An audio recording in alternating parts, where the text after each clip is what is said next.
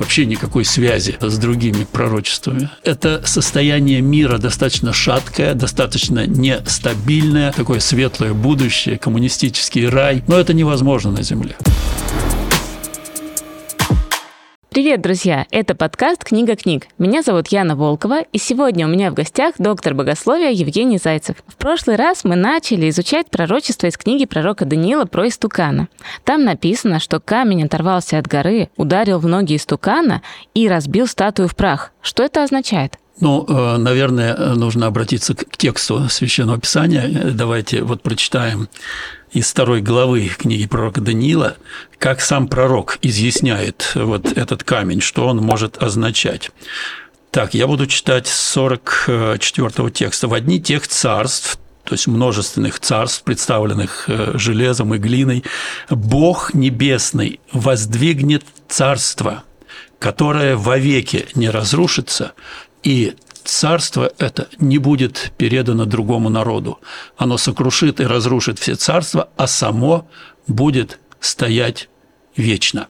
Скорее всего, вот под этим камнем, который раздробил э, истукана, и превратил, по сути дела, в прах э, все те материалы, из которого был сделан этот идол, этот камень символизирует собой, и большинство исследователей с этим согласны, э, второе пришествие Иисуса Христа на землю, которое положит конец вот, греховной человеческой истории, и а, вот это пришествие Иисуса Христа установит э, царство, уже царство Божие, которое будет стоять вечно, которому не будет конца. В отличие от всех тех да, цивилизаций, которые царств, были разрушены. Да, да, совершенно верно. И как раз дальше написано, что этот камень превратился в высо... великую гору и наполнил всю землю. Да, да, речь идет о том, что именно э, Иисус Христос, Сын Божий, как Творец всего сущего, как Спаситель и Искупитель, Он будет, если можно так сказать, главой этого нового а, мира, в котором уже не будет зла, не будет войн, не будет насилия, не будет жестокости. Получается, что это пророчество еще не исполнилось до конца, оно продолжает исполняться? Да, совершенно верно. Это пророчество продолжает исполняться. Вот. И, э, по сути дела, э, мы э, можем сегодня смело говорить о том, что живем во время вот этой последней части истукана, если можно так сказать, представленной стопами железа частью э, глиняные стопы. Это указание на то, что государства не смогут смешаться и создать новую очередную империю. Вот. Это состояние мира достаточно шаткое, достаточно нестабильное. Вот. И э, следующее, что стоит ожидать по пророчеству, это вот как раз-таки второе пришествие Иисуса Христа. И получается, все остальные исторические события уже произошли, и этому можно найти подтверждение даже в учебниках истории. Совершенно То есть не верно. только в Библии. Конечно, конечно, вот. да. История э, как раз-таки подтверждает вот эту пророческую линию, которая была э, начертана вот по воле Всевышнего и записано пророком Даниилом. Именно из этого пророчества можно понять, как долго будет длиться история человечества и когда будет конец света? Конечно же, мы не можем называть э, никакие сроки, хотя э, вот э, очень часто человек искушаем к тому, чтобы как-то вот просчитывать историю и назначать сроки конца света или второго пришествия Иисуса Христа. И таких попыток в истории было очень много, но все они, а, в общем-то, вели только к разочарованию и смущению людей. Поэтому сегодня, хотя мы чувствуем, что живем вот в этой заключительной фазе человеческой истории, мы э, не должны указывать на конкретные сроки, мы просто э, должны вот как сказано в, в Новом Завете, бодрствовать и трезвиться.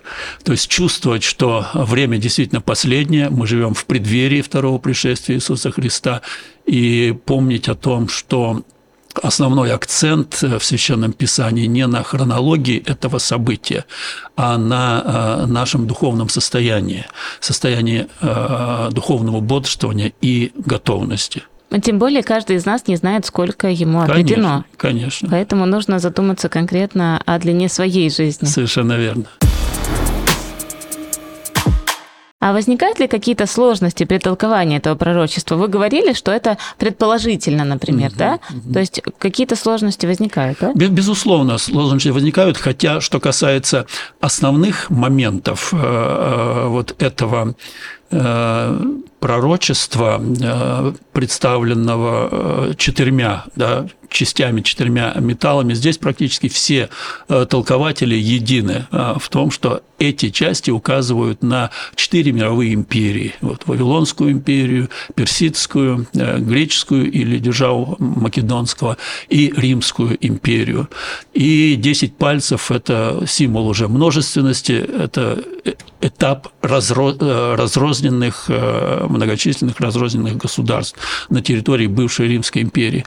Вот. Но вот какие сложности? Очень часто э, исследователи начинают спорить, на какие конкретно э, государства указывают вот эти 10 э, пальцев на ногах из истукана. И вот здесь начинаются дискуссии, иногда переходящие в какие-то спекулятивные вот, предположения.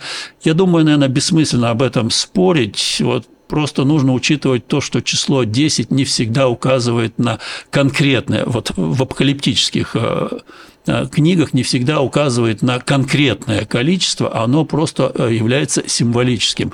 Это символ множественности. Но вот такие тонкости, вот, конечно, нужно, учитывать и ну, не позволять кому-то вовлекать нас в эти бесконечные, нескончаемые дискуссии. И вырывать из контекста какие-то да. кусочки. А в прошлых подкастах мы упоминали свитки Мертвого моря, а, как самые древние найденные тексты Библии. А среди них есть упоминание об этом пророчестве? Там есть книга пророка Даниила? Есть, э, да, в свитках Мертвого э, моря э, были найдены многие книги Танаха, как мы говорим, Ветхого Завета, в частности, книга пророка Исаии, вот, и здесь мы можем, знаете, э, увидеть очень интересную вещь. Пророк Исаия э, задолго до появления на мировой истории персидского царя Кира предсказал э, его вот, как помазанника, как помазанника Божия, да, еще за, за 200 лет до, реальной, до реальных событий. Вот, пророк Исаия говорит о разрушении, о падении Вавилона, хотя э, еще и ну, речи не шло о расцвете его, а, было уже предсказано. А, среди свитков Мертвого моря а, была также найдена книга пророка Иеремии, и этот пророк вот, э, тоже очень много, в частности, в 50 в 51 главе говорит о Вавилоне, о его судьбе, говорит о том, что Вавилон был золотой, золотой чашей в руке Господа. Вот. Ну и он тоже э, говорит о, о том, что э, этот город будет, будет разрушен и не останется там камня на камне, все придет в запустение. То есть вот эти параллели э, с книгой пророка Даниила как раз-таки свидетельствуют о том, что пророчество Даниила, оно, а, ну, нельзя сказать, что оно уникально до такой степени, что у него нет вообще никакой связи а, с другими пророчествами. Из Библии. Да, да, да. И поэтому даже оно более достоверно. Оно еще тем более достоверно, угу. да. Насколько я знаю, из этого пророчества родилось крылатое выражение «колосс на глиняных ногах». То есть что-то величественное с виду, но на самом деле такое слабое. А почему у человечества не получается построить крепкую и надежную систему жизни? То есть постоянно мы слышим о том, что продлится длительность жизни, будут излечены болезни, но наступают все новые болезни, например, и также с царствами, государствами. А потому что основная проблема э, человечества, она куда э, глубже и серьезнее, чем мы ее себе представляем. Обычно мы говорим о каких-то, знаете, таких внешних, если можно так сказать, вещах, которые отравляют нашу, нашу жизнь, вот, о социальной несправедливости, о дискриминации, о жестокости, о насилии, о войнах, о кровопролитиях, вот, о преступлениях, это зависимость да, сегодня очень актуальна, да, алкоголизм, наркомания и так далее, и так далее. Вот, но вот все эти проблемы, перечисленные мною, это лишь вершина айсберга. Э, вот, это э, лишь верхушка э, куда более серьезной и глубокой проблемы человеческого рода, которая в Священном Писании а, обозначена одним коротким словом «грех». Вот грех – это если можно так сказать, состояние внутренней испорченности человеческого естества – вот. И несмотря на то, что человек как бы понимает, что э, он э, делает зло, он делает что-то плохое, но вот эта внутренняя греховная э, предрасположенность, она не позволяет ему положить конец вот этим нескончаемым проблемам. Вроде бы все понимают, что вот то, что мы творим, это, это зло, это плохо. Но, несмотря на осознание этого, мы бессильны что-либо изменить. Вот мы создаем какие-то прожекты а, вот, будущей счастливой жизни, такого вот рая, устроения рая, рая на земле, и думаем, что своими силами, своими руками мы можем построить такой рай на земле, обеспечить счастье для, для, для себя для своих детей. Вот, но у нас ничего не получается не получается именно вот из-за этой проблемы, серьезной, экзистенциальной, как говорят богословы и философ, философы, проблемы. То есть проблемы э, всего человеческого существования. Это э, греховная э, искаженность, если можно так сказать, нашей человеческой природы, изменить которую мы не в состоянии никакими этическими учениями, никакими э, духовными практиками.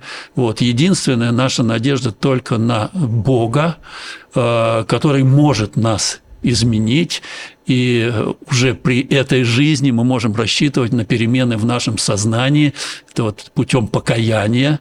Вот. Ну и, конечно же, окончательное э, вот, перемена нашего человеческого естества произойдет только при втором пришествии Иисуса Христа, когда наша природа греховная перестанет быть греховной, она изменится. А до тех пор мы, к сожалению, вот будем будем жить вот в состоянии такой, знаете, двойственности. Вот с одной стороны, мы осознаем, что есть зло, вот, но преодолеть это зло мы не в состоянии в силу греховной испорченности своего человеческого естества. Получается, идеального... Простите, простите за такой, вот, может быть, обширный э, ответ, но, тем не менее, мы должны вот помнить о том, что основная проблема, она вот э, именно в нас, это проблема греха, отсюда проблема эгоизма, Получается, пока эта проблема не будет решена, никакого идеального общества, нет, нет, безоблачного нет. будущего не будет.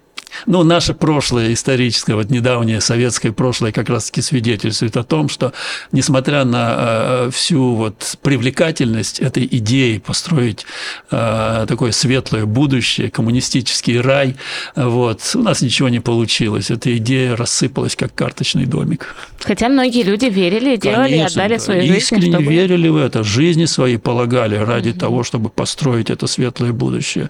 Но это невозможно на Земле. А вот мне интересно, а Навуходоносор изменил что-то в своей жизни, а, исходя из того, что Бог дал ему такое видение будущего? Конечно, конечно. Э, он признал, он признал Бога Даниила. Он, по сути дела, признал истинного и живого Бога, единственного Бога. То есть это был э, решительный поворот в его жизни, поворот от языческого многобожия к единобожию, к признанию единого Бога. Получается, Бог его любил как своего сына, и как для каждого из нас подготовил план да, вот как раз-таки мы вспоминаем тот вопрос, который был задан, задан ранее. Почему именно Навуходоносору был дан этот сон пророческий, а не пророку Даниилу. Вот как раз-таки вот Бог думал о судьбе э, языческого э, царя. А какие уроки мы можем извлечь для себя из этого пророчества?